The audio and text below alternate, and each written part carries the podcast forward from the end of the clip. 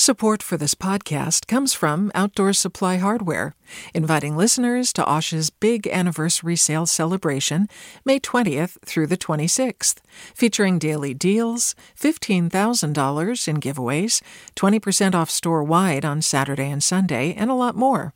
Learn more at OSH.com. Hey, it's Glenn Washington from Snap Judgment, and if you love what you're hearing, and I know you love what you're hearing. Please consider becoming a KQED member. Get special access to cool events, behind the scenes footage, and so much more. Plus, you'll sleep better at night knowing you did your part for the community you depend upon. It's in you. Please be in it.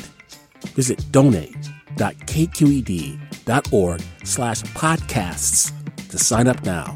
That's podcast with an S. Thanks from KQED.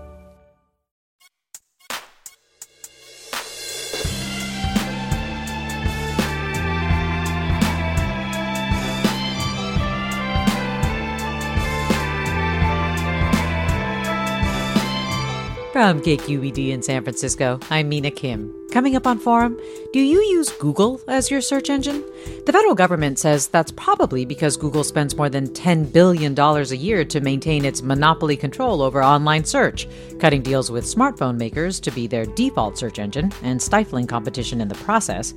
But in a DC courtroom yesterday, Google defended itself, saying people choose their search providers and can switch their default search engine with a few easy clicks we take a closer look at what's being called the most consequential antitrust trial in decades and what's at stake for Google, other tech companies, and consumers.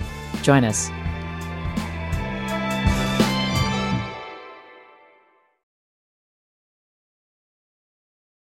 Welcome to Forum. I'm Mina Kim. The trial that's being called the most consequential antitrust case of the modern internet era began in a DC courtroom yesterday the US versus Google will hash out whether Google's dominance as a search engine is because of illegal deals it made with Apple and other smartphone makers to be the default search provider, as the federal government and 38 states and territories argue, or because it's a superior product people choose, as Google contends. What do you think? Have you tried to use something other than Google, like Bing or DuckDuckGo, for your online searches? Have you ever wondered why you use Google as your search engine? Joining me now is Sheelah Kolhatkar, New Yorker staff writer, who covers Silicon Valley and Wall Street, economics and politics. Sheelah, thanks so much for being with us. It's great to be here. So, could you break down what the government is arguing in court, what its main allegations against Google are? According to the government's complaint, Google accounts for nearly 90% of general search engine queries in the US. So, as a starting point, if that isn't a monopoly, I don't know what is. Um, and the government goes on to, to say that because of this enormous percentage the company holds of all searches people do online, it is effectively serving as a gatekeeper to the internet. It is the portal through which most people are accessing internet content part of the way they are maintaining this position is by making uh, very lucrative financial arrangements with companies uh, that make smartphones like Apple, Sam- Samsung, and Motorola, and with wireless carriers like AT&T and Verizon, and other companies that develop web browsers like Mozilla. Uh, and you know, through these contracts with these companies, they're in making these companies promise to install Google as the default search engine on all of their products and all of the access points where a consumer might have an opportunity to search. And because the company is so incredibly lucrative, uh, it's making around $160 billion a year. It can spend billions of dollars on these deals and essentially, uh, because it has this monopoly position, the government is alleging that it can take these monopoly profits, share them with other companies in exchange for promises to help maintaining its monopoly. And this is sort of an endless cycle. And yeah. yesterday, during the opening statements in the trial, the government described this arrangement as a powerful strategic weapon. They said that, you know, Google can completely block out other competitors just because it is so dominant in this area. And what are the main ways then that Google is trying to defend itself? Google's defense is very simple, uh, simple and elegant, much like their uh, search interface. They say uh, people like Google. Google is the best search engine, and they use it because they like it. And uh, you know, they they've prepared a little PowerPoint presentation, some of which they showed to the court yesterday, and they show that with just a few clicks, people can go and change the default search engine if they would like to. And uh, most people don't do that because they love Google and they want to use Google because Google is a superior product. So yeah. that's their defense. Well, we did invite Google to join the conversation, but we did not hear back. But tell us, Sheelah, how easy is it? I mean, are they right that it is easy to use another search engine other than Google on devices? Well, it depends what device you're using, but all of them have uh, settings that you can go and access to change the default search engine, or you can go to the App Store and download another search engine onto your device.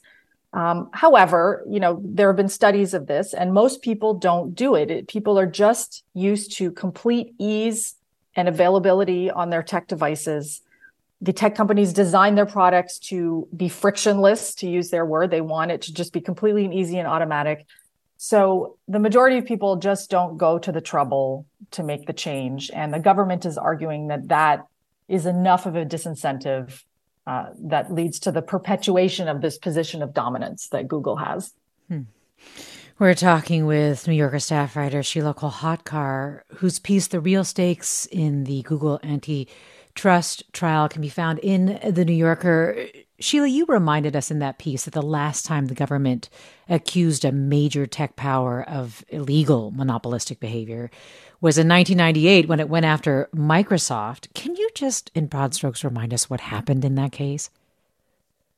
That was that. There are a lot of parallels to that time with the with the case we're seeing now. So uh, this this case occurred in the 1990s, and that was a time of what they quaintly called the browser wars, when uh, new uh, internet browsers were being released, and um, Netscape was one particular popular one that had been released by a company called Mosaic.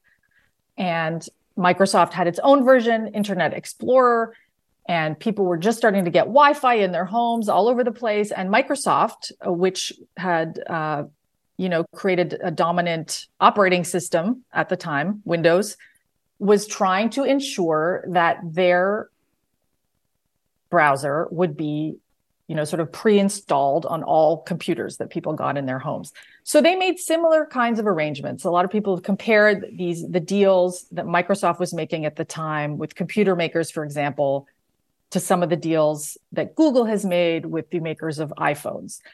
Now it does seem that microsoft was perhaps going a little farther in some of its deals and some of the deals were more coercive. They required that um, you know companies make promises not to you know allow netscape onto their devices. They they were accused of threatening companies if they you know they made it possible for netscape to access their users.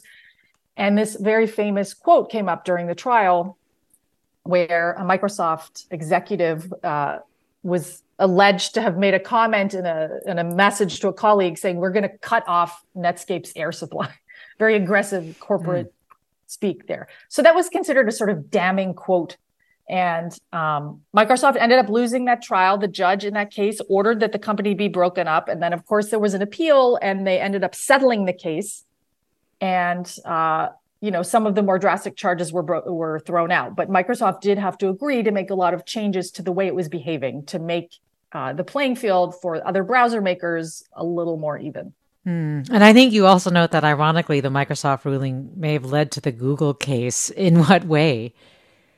Well, it's so interesting because at the time that was happening, I mean, I think the um, the initial ruling in that case uh, happened in 1998, came in 1998 or you know a little later. That was right around the time when uh, Larry Page and Sergey Brin were founding Google, and you know it is ironic because you know there's it's very easy to imagine a scenario where if Microsoft had won that that antitrust case, they had not been forced to allow other browsers access uh, to Windows devices, and it would have been impossible for Google to obtain a foothold in the market. Mm-hmm. But because they were not permitted to maintain that monopoly lock on this sort of nascent area of the internet, you know, Google was allowed to grow and expand and find an audience, and somewhat ironically, one might argue, you know, achieve a position of serious economic dominance and monopoly itself. Well, I want to bring Bill Baer into the conversation now. Bill Baer is the former Assistant Attorney General in charge of the Antitrust Division of the U.S. Department of Justice under President Obama. Bill Baer, thanks so much for being with us. Good to be here. I'd love to get your impressions of this case as well and its significance. I think you've also called it the most consequential in the last oh, 25 years or so with regard to an antitrust case.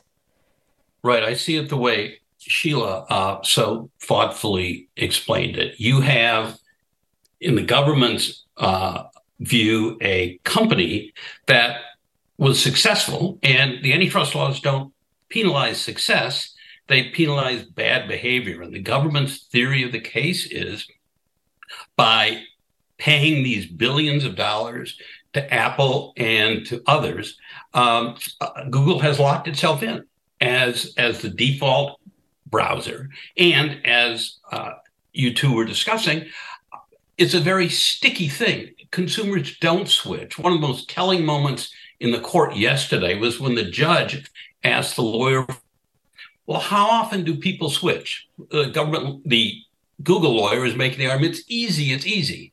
And and there was a hesitation on the part of Google's lawyer. He said, "Well, we really don't track that data." I find that inherently lacking in credibility. Google tracks everything. I think, I suspect, they didn't want to admit that basically nobody moves. And if um, if nobody moves, that creates this vicious cycle in which Google is able to both maintain and enhance its monopoly position. And that's mm. the hmm. thrust of what the government's concerned about. Yeah, I'm struck by something you said right at the outset there that it sounds like you're saying that merely having a monopoly is not illegal by itself. It's the actions you take to maintain that monopoly. Is is that the distinction there in, in terms of what makes a monopoly legal or illegal, Bill Baer? Absolutely. And and and further what what a, a distinction between the Microsoft case 25 years ago and this case is Google went out of its way to instruct its business people not to use words that um, uh, might suggest they were trying to illegally maintain their monopoly. They set up, and this is part of the government's case, they set up an offline chat room where people could have private conversations that were then auto deleted within 24 hours. So we don't know what was really going on in this deleted data. And the government's contention is, you know, you were in litigation. You needed to preserve all relevant documents, and we don't know. Uh, uh, we don't know uh, what you said, uh, and then uh, deleted. The uh, government's lawyer said something like, "They turned history off, Your Honor, so they could rewrite it here in this courtroom." Hmm. So they were aware of what got Microsoft into trouble. And it's interesting hearing about this 24 hour deletion process. We're talking with Bill Baer. He's a visiting fellow in governance studies at the Brookings Institution and a former top antitrust official at the Justice Department under the Obama administration. We also have Sheelah Kolhatkar with us, a New Yorker staff writer who writes about Wall Street, Silicon Valley, economics, and politics. And we have you, our listeners. Tell us what questions do you have about the Google antitrust trial? Do you support the lawsuit against Google? Are you concerned about Google's monopoly in search? Have you tried using search engines other than Google? What's been your experience? Email forum at kqed.org. Find us on our social channels at KQED Forum. Give us a call, 866 733 6786. 866 733 6786. More after the break. I'm Mina Kim.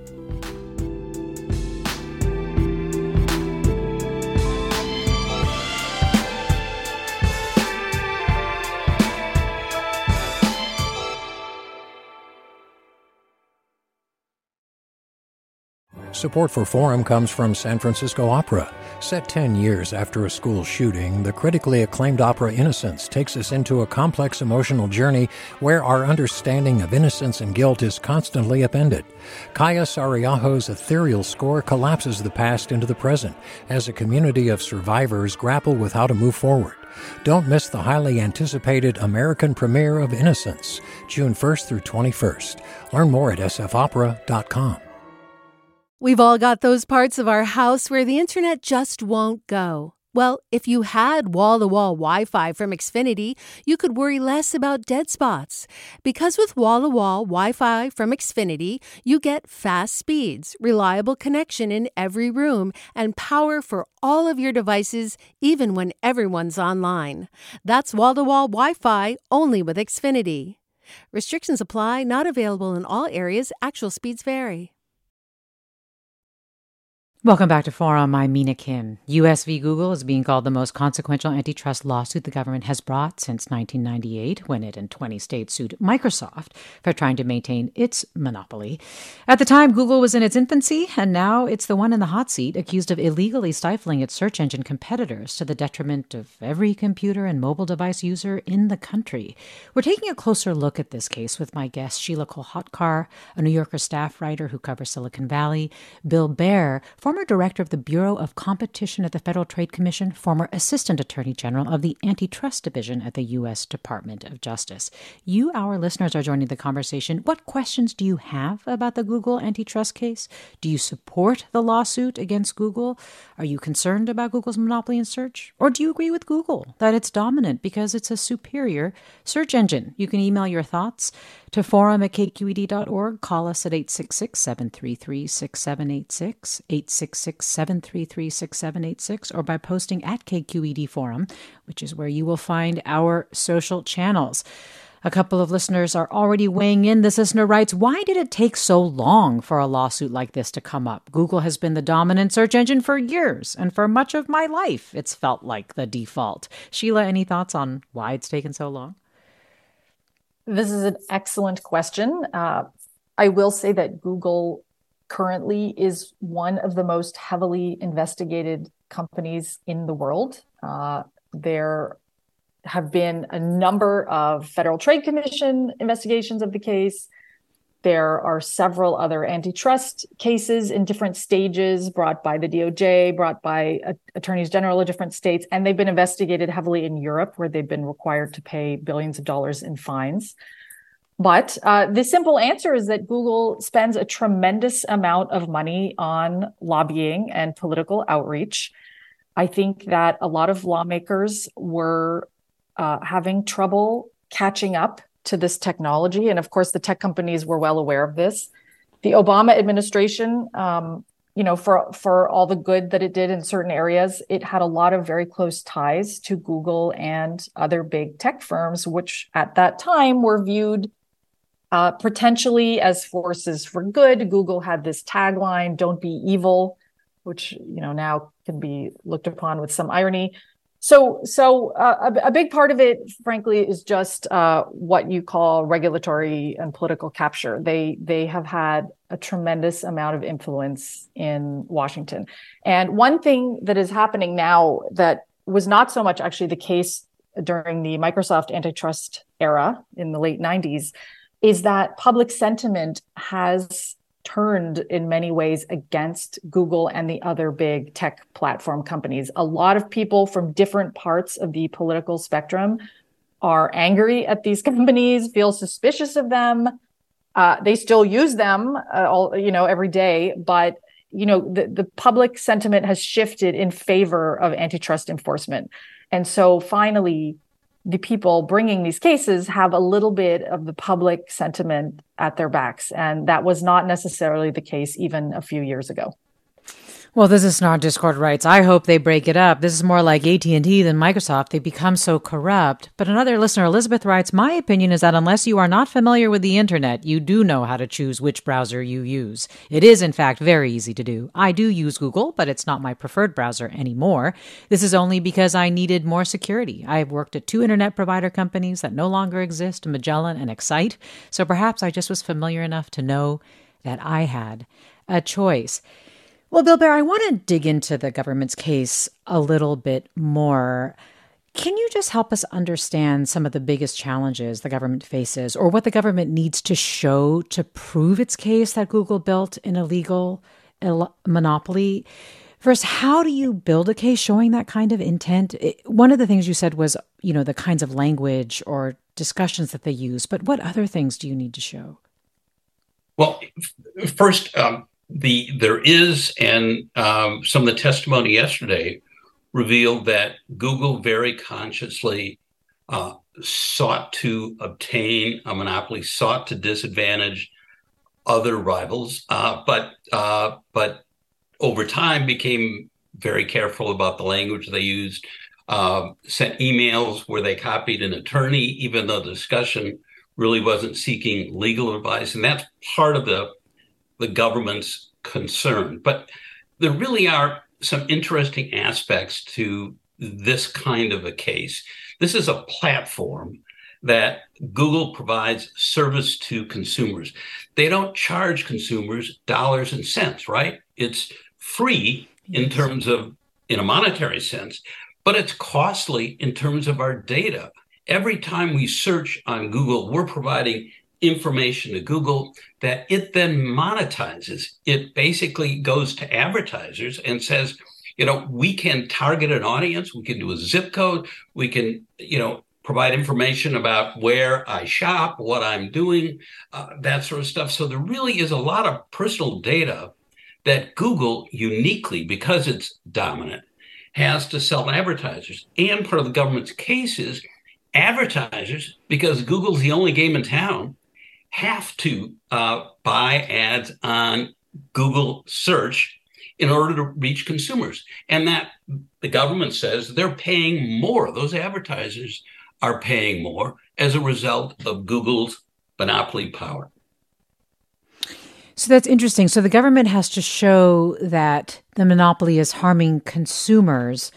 And that harm, you say, is through the fact that ultimately consumers are paying more because Google has such the ability to set prices for advertisers and so on, which then could also just lend itself to things being more costly across the board. Exactly. That's well. That's well stated. But uh, in a in addition, the, um, the government's concern is looking down the road as we go to uh, iterative AI and these more sophisticated uh, devices like Chat GPT, Google has so much information about each of us. And the more people use it, the more they search, the more information Google has. And it's unique in that ability. So it potentially has a huge leg up uh, in terms of uh, dealing with these, uh, uh the AI, the iterative AI devices that are just now becoming very popular. So part of the government's concern is the past is horrible and the future is going to be horrific. Interesting. So, so, Sheelah, can you say a little bit more about that? The government contends that there are basically three groups being harmed besides consumers. The others are the rivals, right? Who I'm sure some of them are itching to get into AI, and another is advertisers. Can you just talk a little bit about the case that they're making there and how Google is responding to those allegations?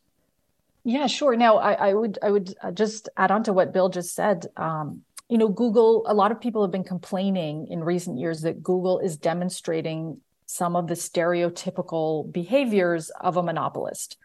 The a lot, you know, there's just been a lot of general consumer grumbling about the quality of the Google searches. Uh, you know, it used to be much more targeted to what a person was looking for. There are many, many more ads and many more blocks of sponsored content now on the top of the page when you search. And it's sometimes hard to tell what's an ad and what is actual real search content. And these are all bad for consumers as well. I mean, I think there'll be some argument just about the quality of the service Google is providing because once once you reach a position where no one can really challenge you, the incentive to provide the best possible product to your consumer declines. So Google is perhaps, you know, seen by some as just phoning it in in that regard.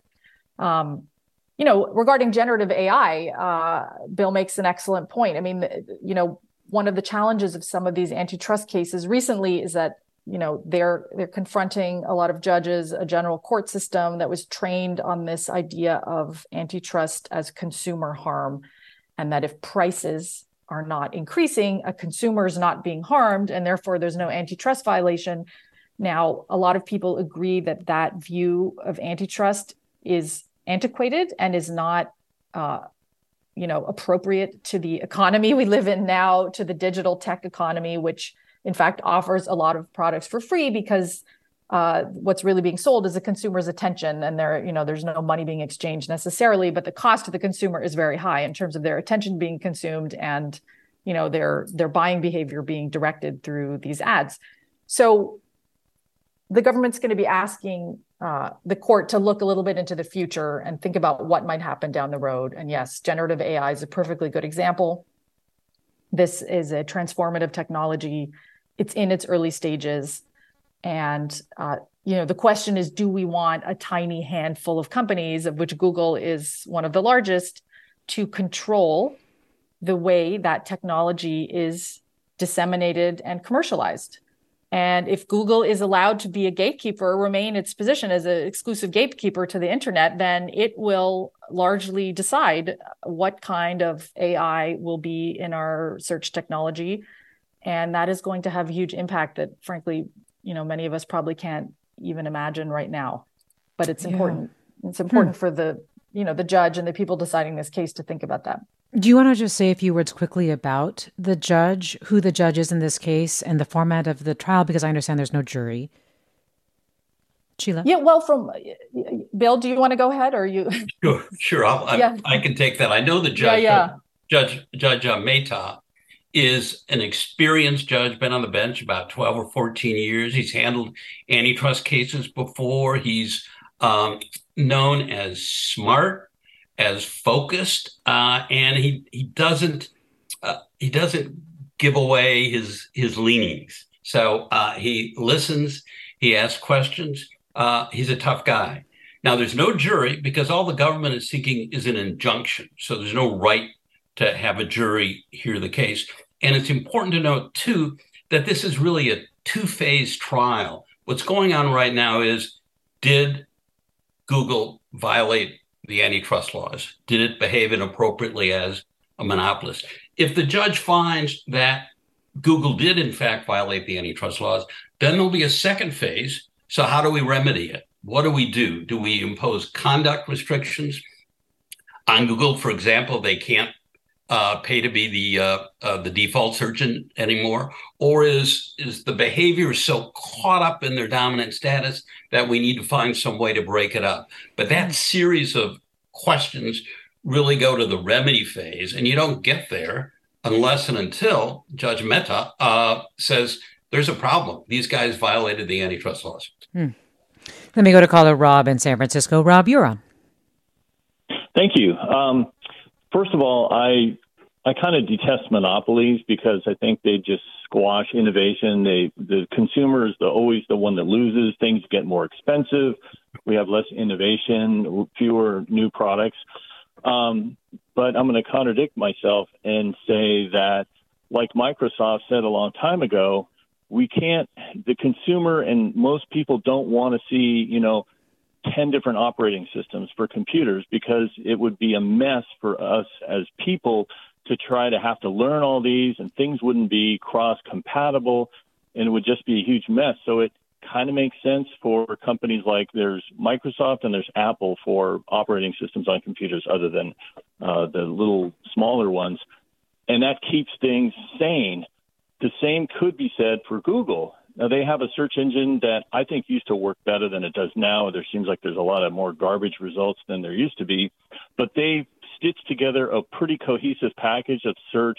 They have Google Maps, they have Chrome, they have a lot of things that integrate your smartphone with your computer and a lot of other things that we all use all the time. And to learn a whole bunch of different things that have to all interact and work together properly is, is always, it's kind of too much. So I get the idea that we should kind of have one platform that just works, except for the fact that it creates this huge uh, temptation to abuse that monopoly, and I think that's what's going on. And I think it needs to be regulated in some form. I like the idea of you know consistency throughout the ecosphere and just having like a one-stop shop that everything just works together, kind of like like why people like Apple so much. But you can't have it be a monopoly in an unregulated sense. Something has to be done. Hmm. Well, let me actually read Google's statement that it put out when the Justice Department first filed its lawsuit against the company. This was from Kent Walker, president of global affairs at Google and Alphabet, who writes Our engineers work to offer the best search engine possible, constantly improving and fine tuning it. We think that's why a wide cross section of Americans value and often love our free products. Today's lawsuit by the Department of Justice is deeply flawed. People use Google because they choose to, not because they're forced to or because they can't find alternatives. The lawsuit would do nothing to help consumers. To the contrary, it would artificially prop up lower quality search alternatives, raise phone prices, and make it harder for people to get the search services they want to use. And we have listeners weighing in. Scott writes Google used to be a great search engine. Now their results are really skewed. The people that pay Google some money end up climbing my search results. They're not a better engine. Another listener writes, I find Google to be an excellent search engine. I've been using it for so long, I forget there are other search engines. Your show today reminds me that I should use other search engines when I'm looking for information because they are likely to offer results that are not so prominently displayed on Google. As for the argument that Google's dominance stifles innovation, it is absolutely correct. Like so many of the world's problems, Google's actions are all about greed. Another listener writes, I use Bing instead of Google. I don't like it as a search engine. It's cluttered and not very aesthetic, and it's difficult to find what I'm actually searching for. But I still use it, partly because it has rewards and fun games. We're also getting a couple of questions here about DuckDuckGo. Um, so Scott writes, I dropped Google many years ago and installed DuckDuckGo because of their stance on privacy. My concern is that they also have to make money somehow, so they must be capitalizing off of my searches as well. Another DuckDuckGo question that we could pair with that, Lynn writes, I use DuckDuckGo. My friend who works at Google told me that it was only a privacy overlay that uses Google as its actual search engine. Is this accurate? Um, Sheelah, do you want to at first actually, is that true that DuckDuckGo is an overlay to the Google search engine? It's, I don't have the technical familiarity with DuckDuckGo's structure, although it is on my list of things I would like to write about because I'm very curious about all of these questions. I will say that there are many people who feel this consumer privacy question is very connected to the matter of monopoly and market dominance.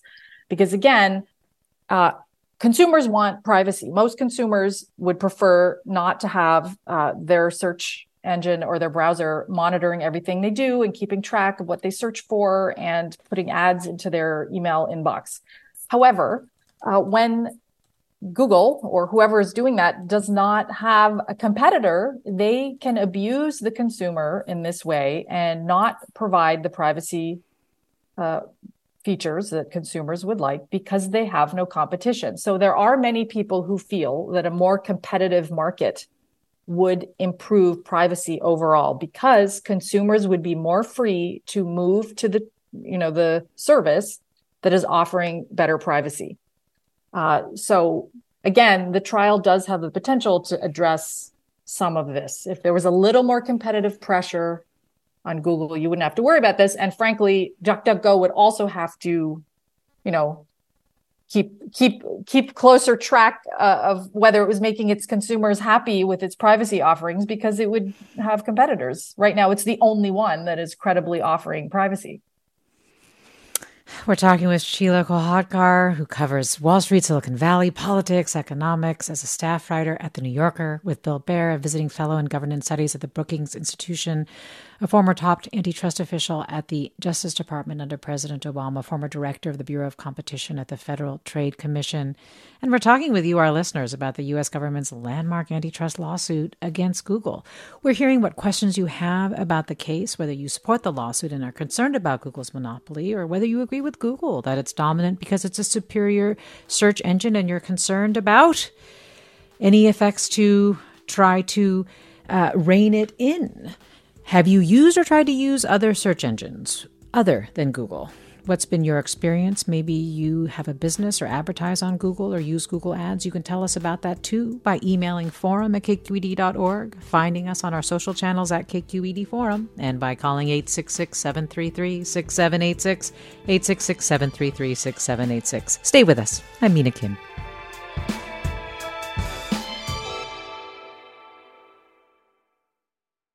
Support for Forum comes from San Francisco Opera. Set 10 years after a school shooting, the critically acclaimed opera Innocence takes us into a complex emotional journey where our understanding of innocence and guilt is constantly upended.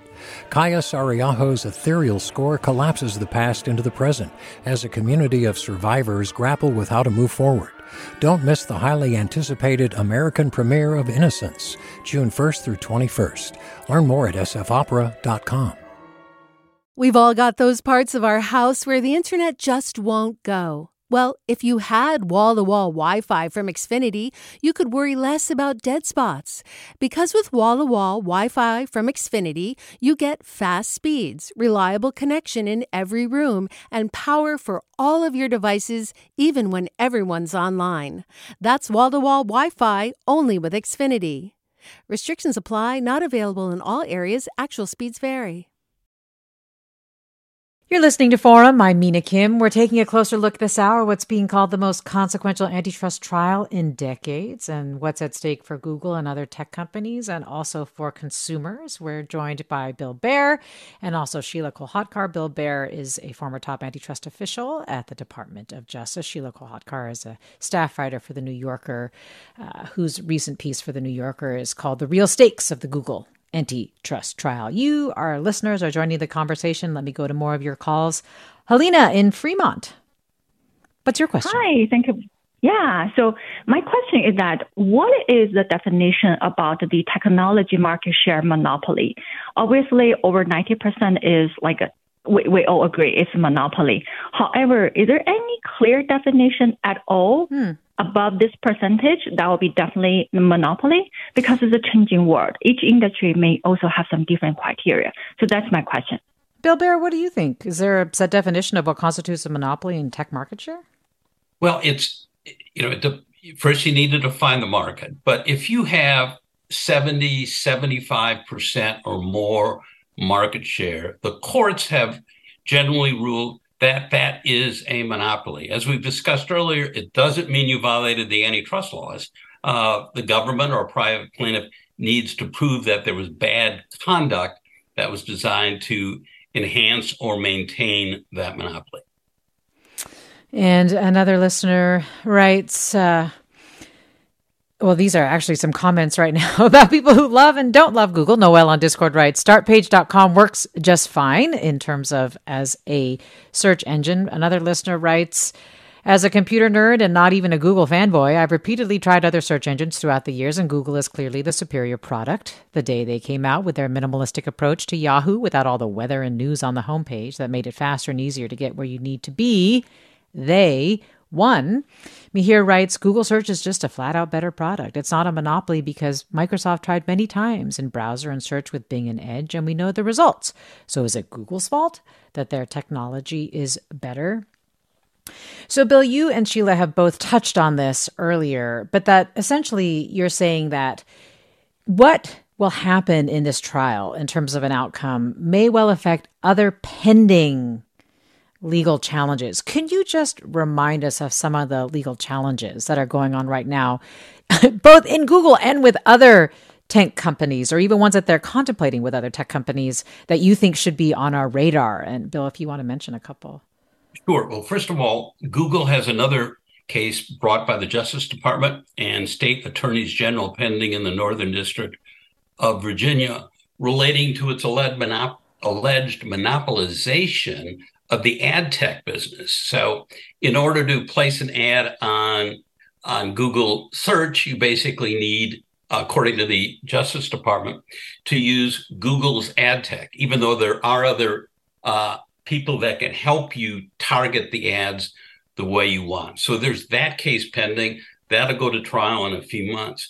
Um, there is a case against Facebook, uh, uh, Meta, uh, for alleged monopolization of of that marketplace, particularly in relation to its uh, acquisitions of uh, Instagram and LinkedIn, who were potentially competitors of Facebook, but they're now all part of the Facebook family. It's rumored, finally, that um, the Federal Trade Commission is close to bringing a case against Amazon, challenging its domination of online shopping. So those are the things that are out there, and uh, uh, and they all are in a sense related to this uh, online platform, where the platform is offering a free service to consumers, but making its money on the other side by using the data that consumers provide to help advertisers and retailers market on the platform. So, Bill, are we in a new era of antitrust enforcement by the government, given some of the things that you are describing, um, that they are concerned about? The answer is yes. It's, you know, when the Sherman Antitrust Act was passed in 1890, no one was thinking about online two sided platforms, right? Um, and so the antitrust laws are, are very general and, and vague. And the challenge for enforcers and the courts is to figure out how to apply that general language uh, prohibiting uh, anti monopoly conduct to a whole different 21st century high tech environment. So it's a challenge. And this case will be the first case involving the government to really take on that issue. And so the precedent will be important in terms of other online uh, dominant providers. Well, we do hear a lot, Bill, that a lot of questions about whether that antitrust law that you're talking about, right? It really is the best tool to try to crack down on this kind of behavior. And I guess you're saying we'll have to wait and see. Right. It's it's interesting. Uh, Europe, uh, both the UK and the European Union, have decided to pass laws that uh, set out rules of the road uh, that are prospective. Say, look, if you want to be an online platform, here's certain things you need to do. Here are some privacy rules. Here are uh, some rules prohibiting you from favoring your own products over others. And uh, that's the form uh, that other competition authorities, other legislatures have, have undertaken. Here in the US, there were bills pending in the last Congress, uh, got out of committee in both the House and the Senate, but never made it to a floor vote. And there doesn't seem to be a lot of momentum for legislative solutions. So right now, the um, uh, the only court in which the sport is being played is uh, is the federal courts. Hmm. Let me go to caller Nomi in San Francisco. Hi, Nomi, you're on. Hi, thank you for taking my call. I I'm a, a consumer who's very conscientious about my privacy, but I but I also have given up the idea, the notion of privacy. However, mm. I I have used Firefox and Bing and um, DuckDuckGo, and I do notice that Google performs better, and I think inherently because it is a monopoly. Because I I find that as a consumer, I almost don't have a option not to use Google because it's controlling my Gmail it's controlling uh, different apps that I have to use for work or different softwares. So even though it gives the impression that it's a dominant and a better a better um, product, I think the, the, the reason that it is is because it's inherently a monopolizer. Hmm. Um, and I'll take my comment up there. Well, Nomi thanks. And and essentially, as you were pointing out, Sheelah earlier, that is what the government's case is, and why they called Google's process a powerful strategic weapon, right? Yeah, no, that's absolutely correct. I would say um, one thing that our caller is referring to is this concept of network effects, which people in tech world talk about a lot. Uh, and this basically means that a value of a product or service increases as the number of people using it increases. And that is true of social networks. You know, if all of your friends are on Facebook, that's where you want to be. So you will be on Facebook too. So Facebook becomes more valuable as more people use it, and it becomes a self reinforcing cycle. And that's exactly what happens with search. Search gets smarter uh, as it is used more. And of course, the government is using the network effect argument to say that you know this creates a position where Google really can insulate itself from competition, and it becomes a cycle where it monopolistically gathers billions in profits and then can use those profits very explicitly to enhance its position and maintain its monopoly. So it's hard to see how that cycle would be interrupted or broken without some drastic outside force, be it an antitrust trial decision or, as Bill mentioned, a congressional move of some kind uh, coming and you know mixing things up a little bit. Well, Jeff writes, kicking the Google habit is not easy given that so many websites these days will only work with Google's Chrome browser. My browser of choice is Firefox, but I find I often have to switch to Chrome to get a site to work. Sheelah, can I ask you about something else we haven't talked about yet, which is Google's argument that the search market is much bigger than the government contends. That it that the government should consider the many ways that people now find information online using Amazon or TikTok or Expedia or Reddit and so on. That How is true on some is? level. if I want to, yeah, I mean, if I want to learn about books, I could go to the Barnes and Noble website or the Amazon website and search, you know, mystery books. Uh, I think it's going to be interesting to see how this argument is played out during the trial because I imagine there'll be a lot of expert witness testimony about this exact question. Because yes, if you want to search travel, you could go to Expedia and look up, you know, trips to Hawaii, and they'll offer you all sorts of content. Uh, I could imagine a government expert witness saying, well, Google is one of the only places that is gathering this kind of information from such a wide variety of sources that makes it somewhat unique. But yes, how you define the market is always critical in a case like this. And you could make an argument either way. It's going to be interesting to see. Well, we are talking with Sheelah Kolhatkar of The New Yorker and Bill Baer, a visiting fellow in governance studies at the Brookings Institution. And you, our listeners, are weighing in with your thoughts. A listener on Discord writes, I like using Ecosia. Every time I make a search, it goes towards planting trees. They've even planted ponderosa pine and Douglas fir trees in Northern California after wildfires have occurred. Another listener, Kevin writes, For search, I mainly use DuckDuckGo. Sometimes I don't find what I want and try Google. I'm often surprised at how much worse Google results are. So I dispute Google's claim that people use their search because it is better. Google also discourages other companies from developing better search options, and there are technical things Google could do to improve search. But if search was better, they would sell fewer ads. A better user experience would hurt their profit, so they have a reason to avoid building better search. And let me go to Nate in Oakland. Hi, Nate, you're on.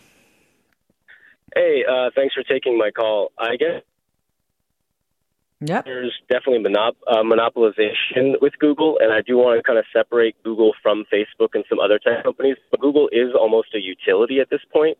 Like people need it to operate every day.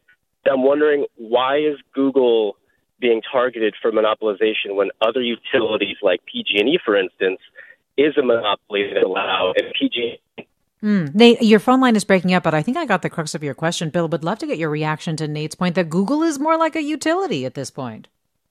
Yes, but unlike PG&E, it's an unregulated utility. It's it's pervasive, and there are no controls over what it does.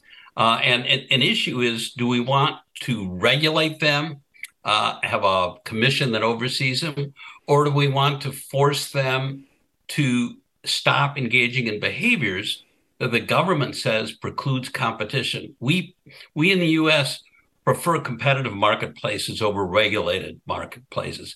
Sometimes, uh, as the caller suggests, um, uh, you need to regulate in order to prevent abuse of consumers or uh, or, or, others. So it's um, uh, what the government's trying to do here is to open this market up open up the market for search so that other competitors can actually compete to offer better terms to consumers and better terms to those who want to advertise on a search engine. Talking about the Google antitrust trial, and you are listening to Forum. I'm Mina Kim.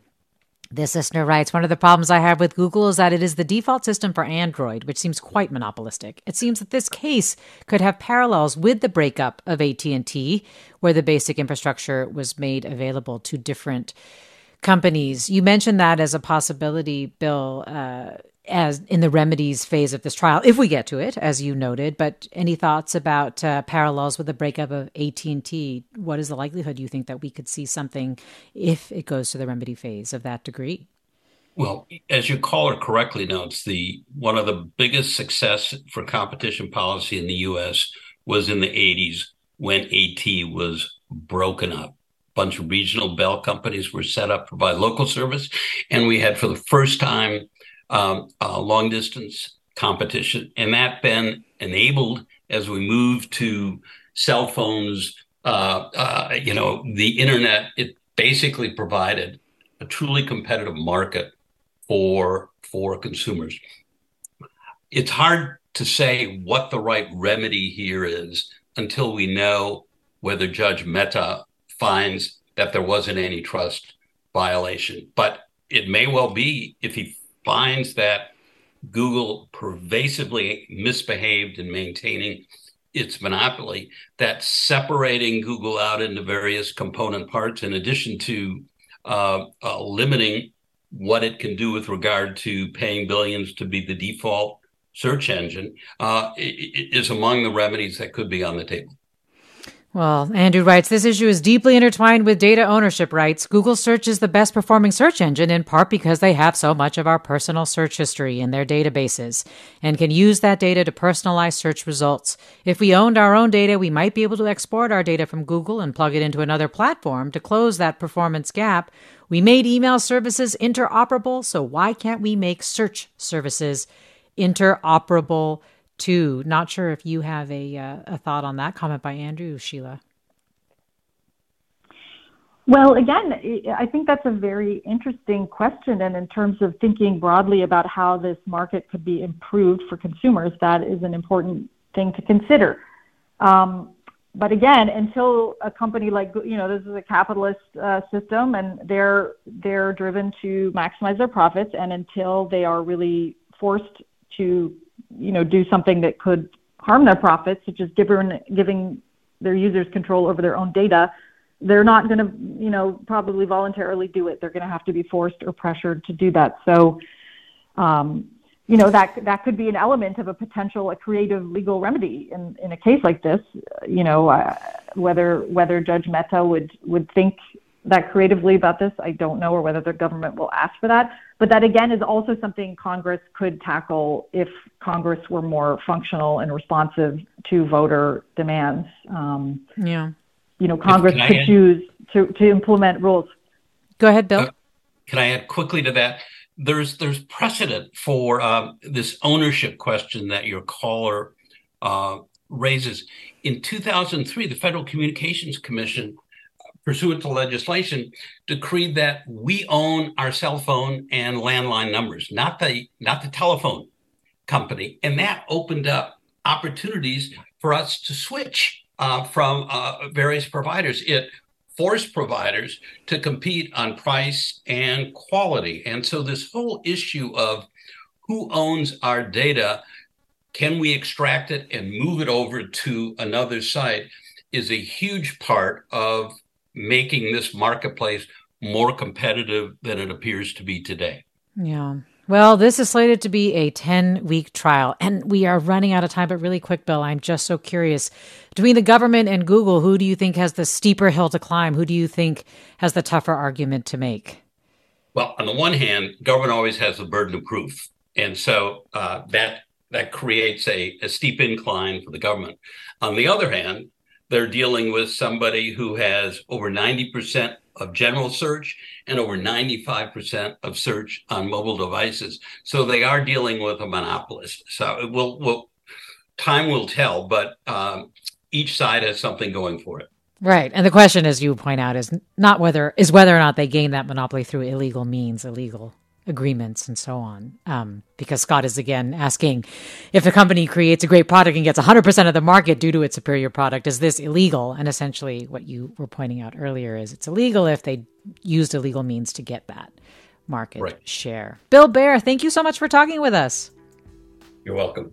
Really glad to have Bill Baer's expertise, a former top antitrust official in the DOJ under President Obama. Sheelah Kolhatkar of The New Yorker, also so glad to have you on as well.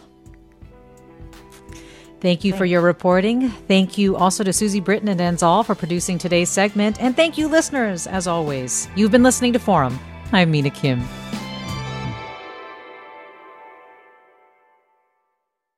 Funds for the production of KQED's Forum are provided by the John S. and James L. Knight Foundation, the Generosity Foundation, the Germanacos Foundation, the Heising Simons Foundation, and the Bernard Osher Foundation, supporting higher education and the arts.